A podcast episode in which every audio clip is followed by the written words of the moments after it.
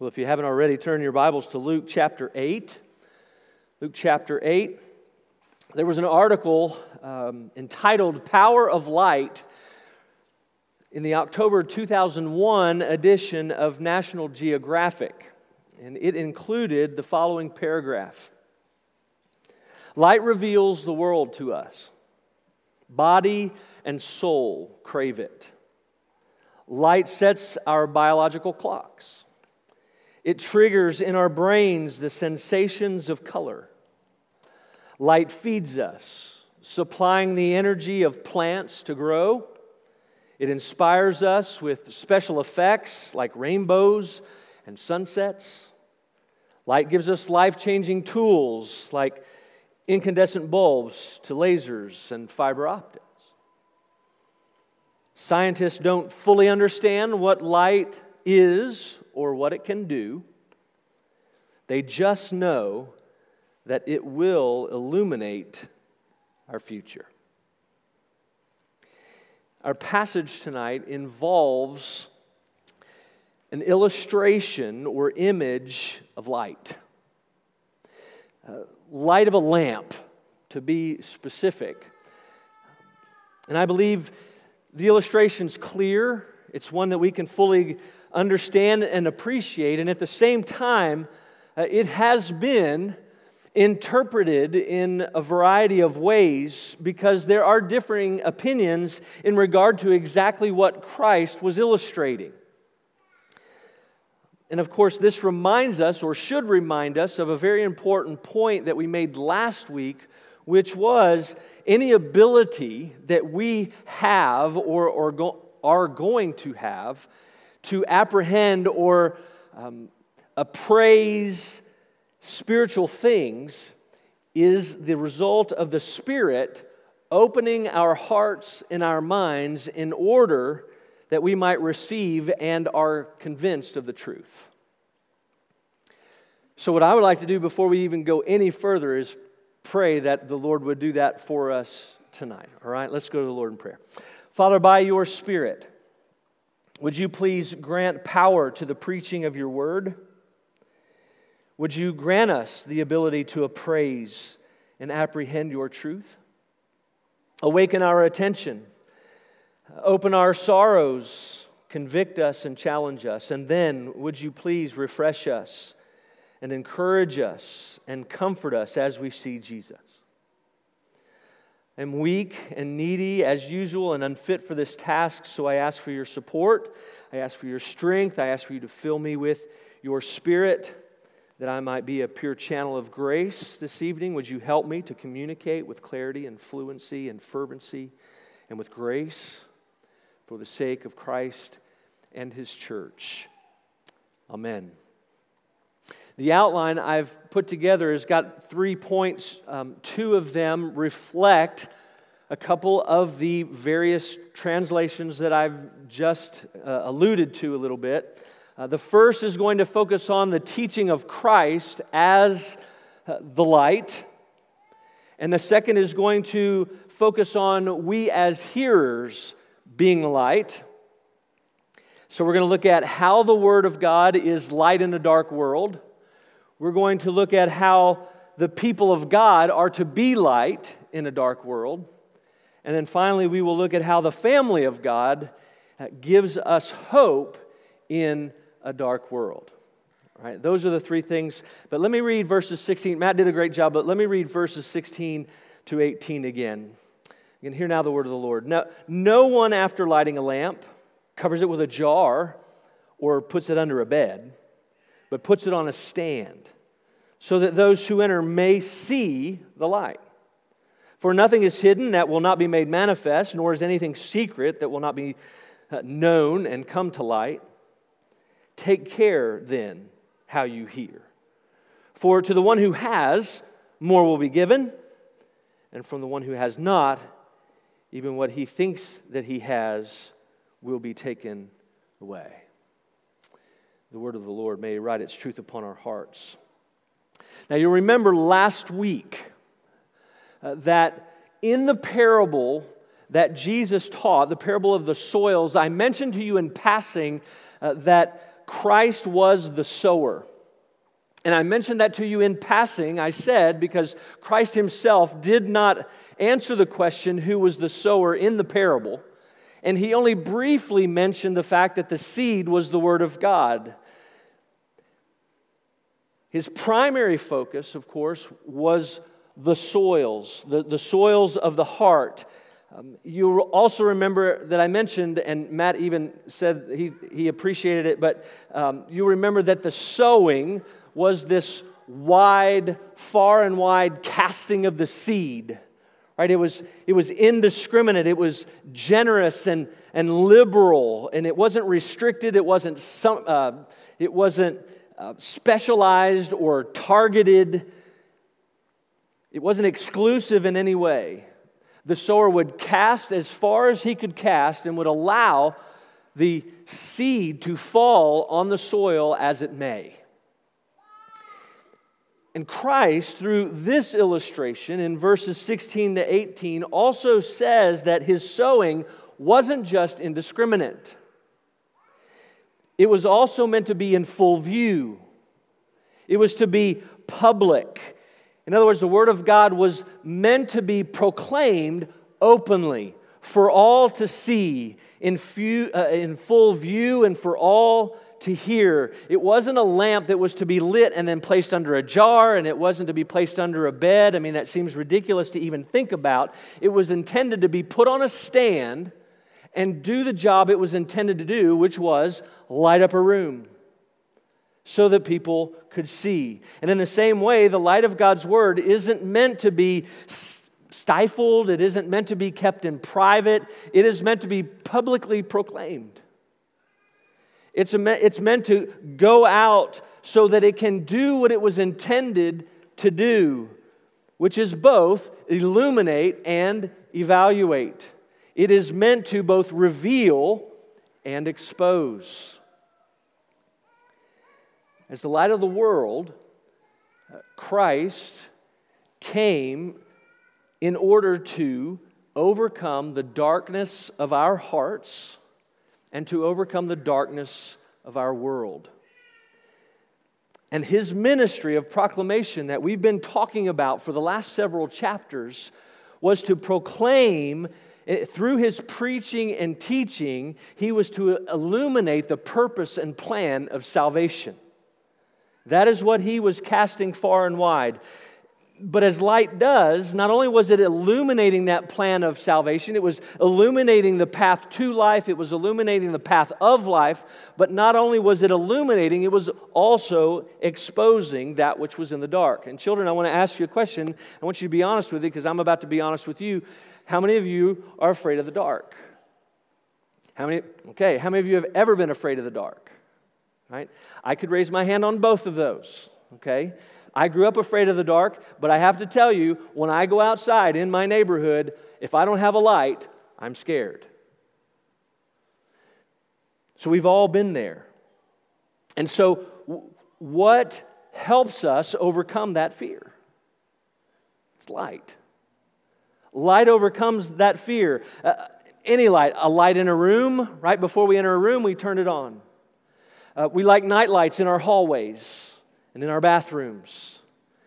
And I like to carry a flashlight when I go outside because we don't know what's in the dark.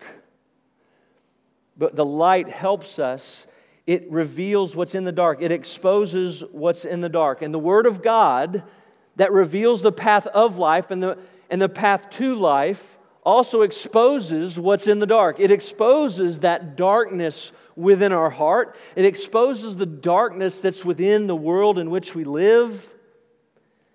And he does that for every man, woman, boy, and girl. And fortunately, for those of us who look to Jesus, the light not only exposes our dark hearts, but the light also cleanses us, and we don't have to fear being exposed because of what Christ has done for us.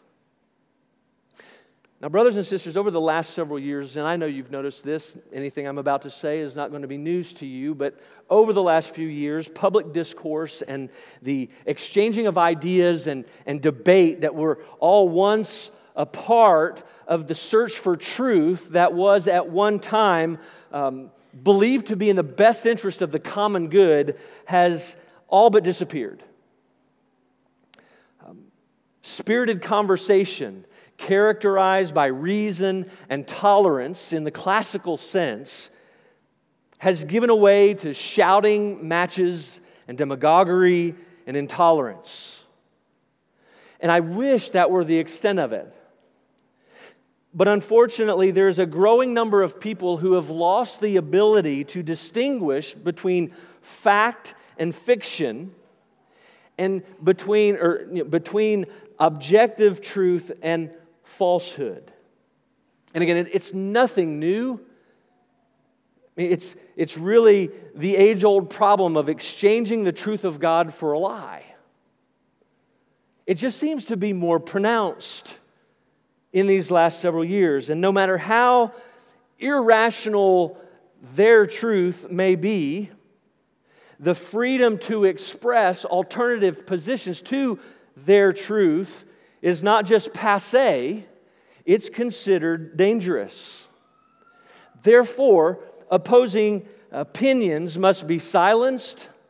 Uh, those who disagree must be relegated to a position of listener or learner or in some cases simply canceled altogether. Arguments are even formed in such a way that dissenting views become evidence for the fact that whoever is disagreeing is, is a part of the problem and they are automatically disqualified from participation in those conversations, so called conversations.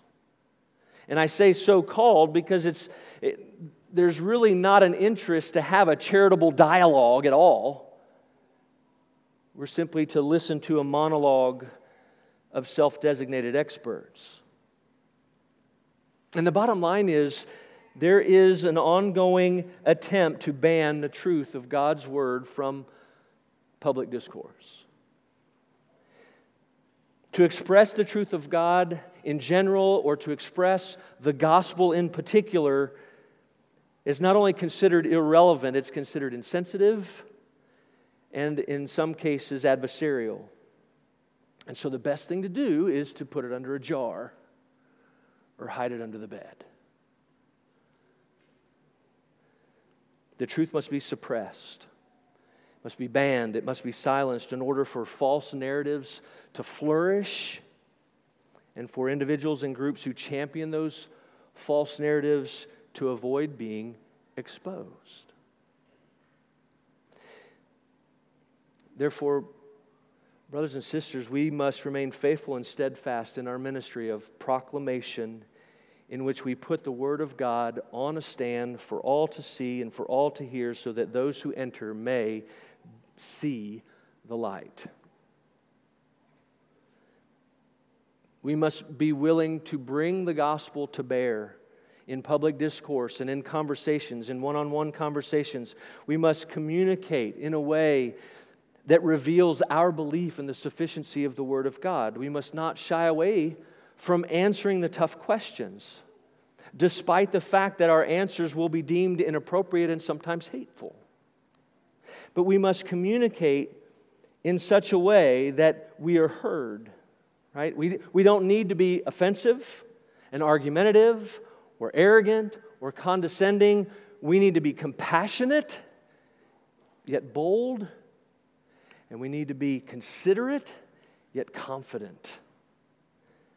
To love our neighbor well, we must share that which is true and do so lovingly and kindly, but without reservation and without fear of consequence. We need to be actively involved in rightly defining what is fact and what is fiction, what is true and what is false. And we do that by rightly dividing and applying the word of truth. The, the light is the word of God. The word of God is the light in a dark world. Now, again, that was one way of interpreting that illustration. The second is, is here, and the people of God are to be light in a dark world. We need to go back to verse 15 because at verse 15, Jesus concluded his interpretation of the uh, interpretation of the parable of the soils by saying this about the good soil. And some fell into good soil and grew and yielded a hundredfold. They are those who, hearing the word, hold it fast in an honest and good heart and bear fruit with patience. And as we said last week, we walked through that parable, and, and there are hard hearts, and there are shallow hearts, and there are uh, immature hearts. But there are also hearts uh, that have, have been and are being cultivated. Right? Those hearts, the limestone has been broken, the weeds are being weeded out, and the soil is being tilled and regularly moved, and they're ready, have been, and are ready for the gospel of the Lord Jesus.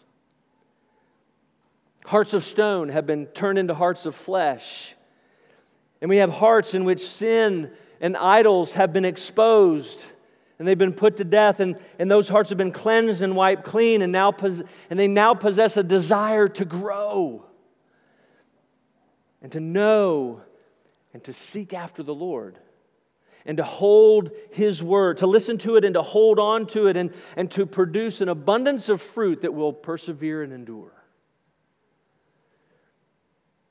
And Christ's illustration of the lamp is used by Luke to elaborate on that heart, to, to focus on that particular heart in which the seed takes root and, and fruit begins to come forth.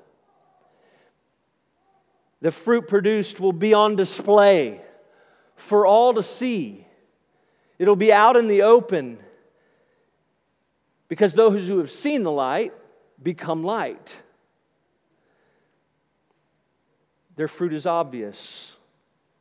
The secret things that, that they have had been given the ability to know and understand had led to fruit, an abundance of fruit that wouldn't remain secret. Good hearts produce observable fruit on the outside. The internal leads to the external.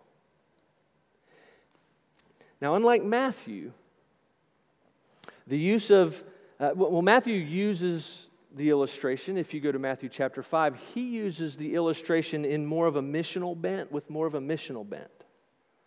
In other words, you know, Matthew's emphasis is on the, our outward display so that others seeing and glorifying God, uh, uh, so that others would see and would glorify God based upon our good works. But Luke has a little different bent. Luke is not so missional, he's more personal in nature. Right? Luke's desire is to, to speak about that outward display of fruit but he is focusing on whether the hearers and whether those displaying fruit are, are possessing faith or are merely professing faith. For Luke, Jesus is asking these two questions Is your hearing leading to doing? And is your heart a heart of good soil that is producing good fruit that is visible. And then he adds on to that because there's going to come a day when all things are going to be laid bare and the soil of your heart is going to be exposed.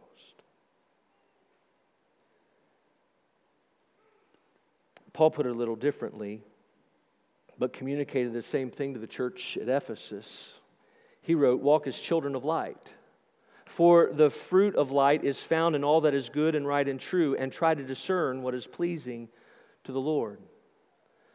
Paul, writing to the church, is, was expecting those with hearts of good soil to, to habitually walk in the light, and not only walk in the light, but be children of light. Their lifestyles were to reflect goodness and righteousness and truth. They were to uphold God's standard. They were to live in that way and not only uphold it, but it was to, not only were they to do the, the right and good things, but it was coming from the right motivation. And so those who walk as light wanted to glorify Him. They, they aren't seeking to secure their position, that position has been secured by Christ. But having had their position secured, they are then seeking to honor Him as a child of His. So the questions is your hearing leading to doing? And is your heart a heart of good soil that is producing good fruit that's visible are both very, very important questions because it's one thing to say we believe in Christ, and it's another to believe Christ. It's one thing to say that we trust Christ and His Word, and it's another to actually trust Him and His Word. It's one thing to say we believe in particular doctrines, it's another to actually live in light of them. Again, it's one thing to profess, and it's another to possess.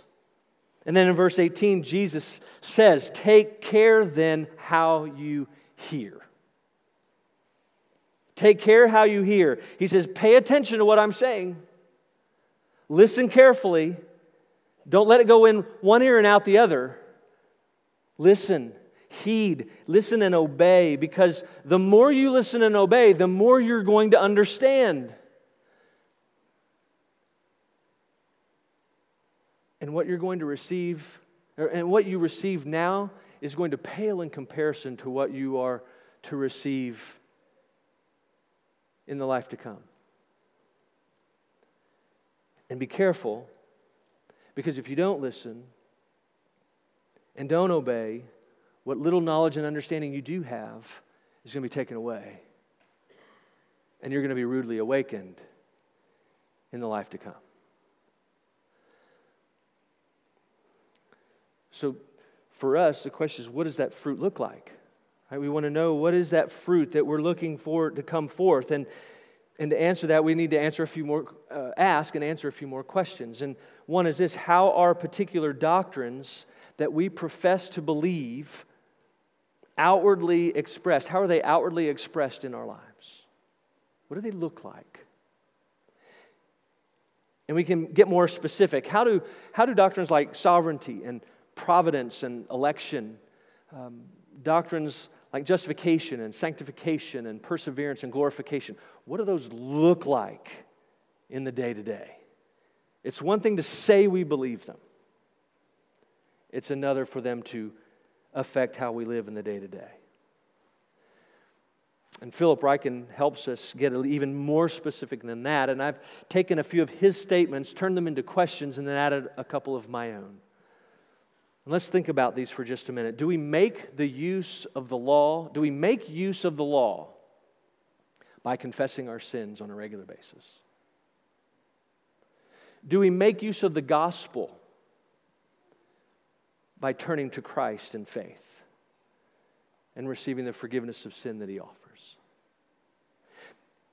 Do we make use of the doctrines of sovereignty and providence by setting aside our fears and our worries and trust that even when we don't know what or why the Lord is doing what He's doing, we remain firmly in His hands.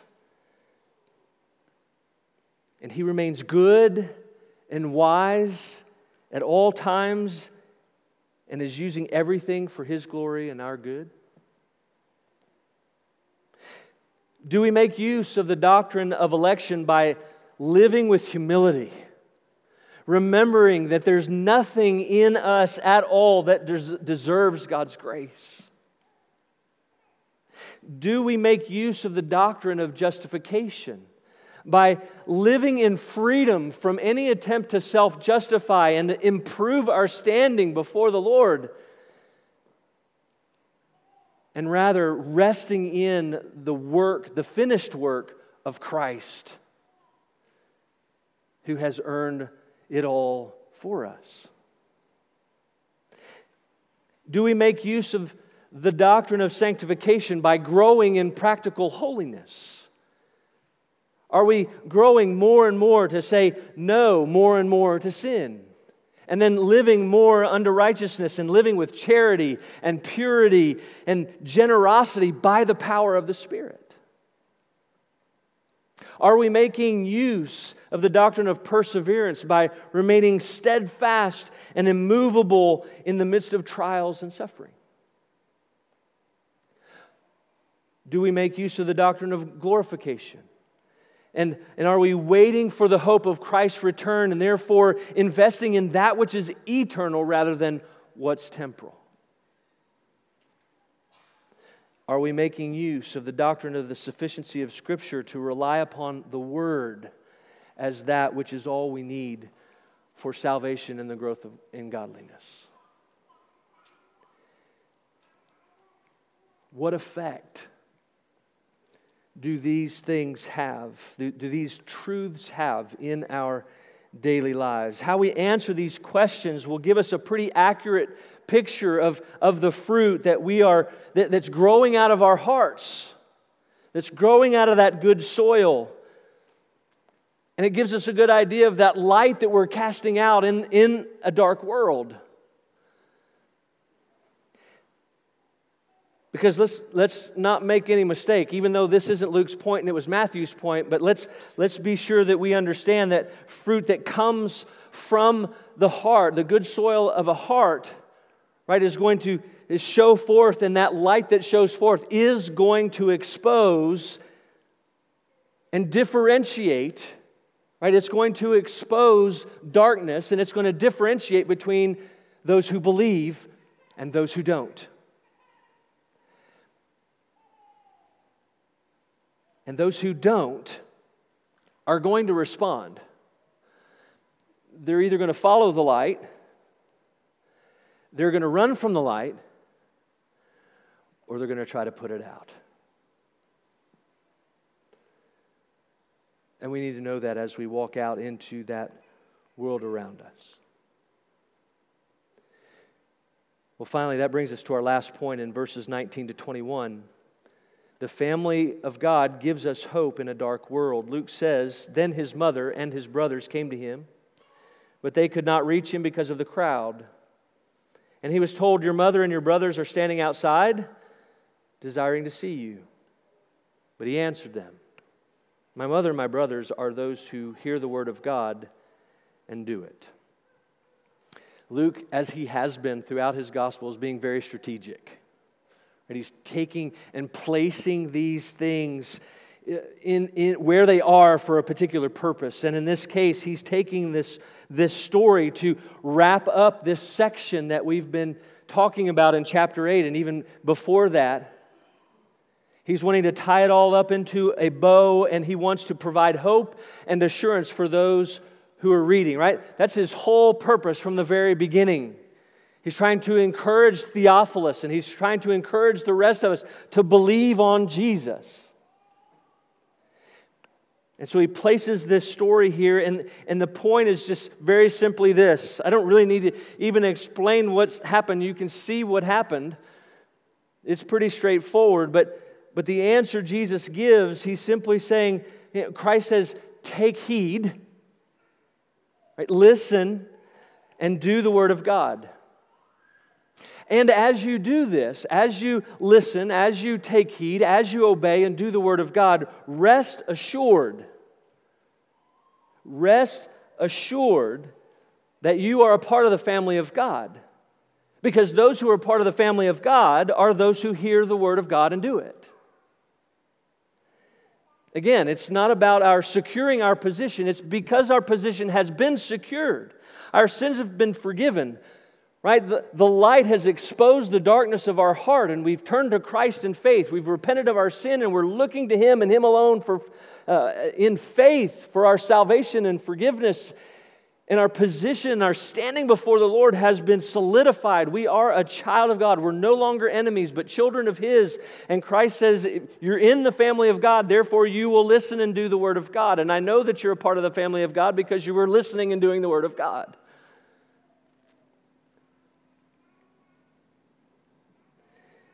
So, again, our doing isn't the basis for our membership, it's evidence that we're a part of his family. And as important as our family relationships are,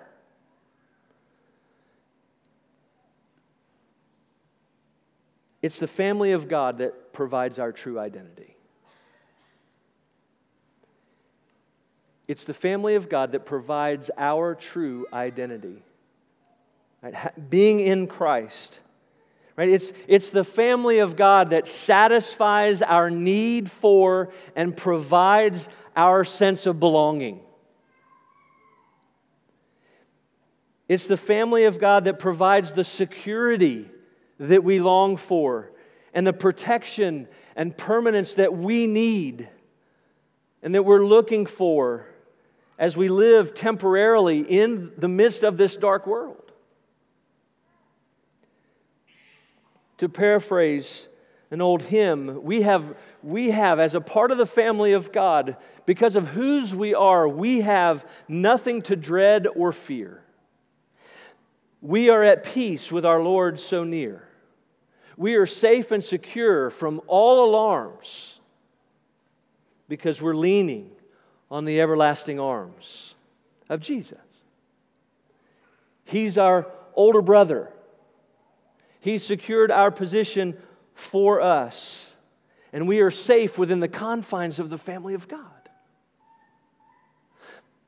Chapter, or the second paragraph of chapter 25 of our confession, I've, I've uh, taken a couple of uh, bits from it, and it puts it this way The visible church is the house and family of God, out of which there is no ordinary possibility of salvation.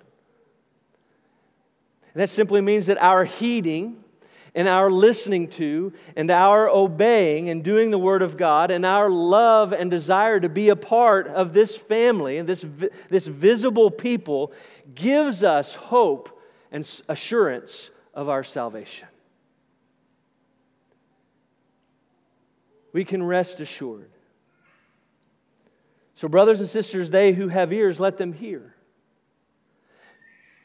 Are you listening to the Word of God? Are you doing the Word of God? Are you believing in Jesus? Is your faith and hope solely in Him? Are you living in light of His glory and grace? If so, rest assured you are a part of his family, and nothing will separate you from it. And he will never let you go, no matter how dark our world around us may be. Let's go to the Lord in prayer.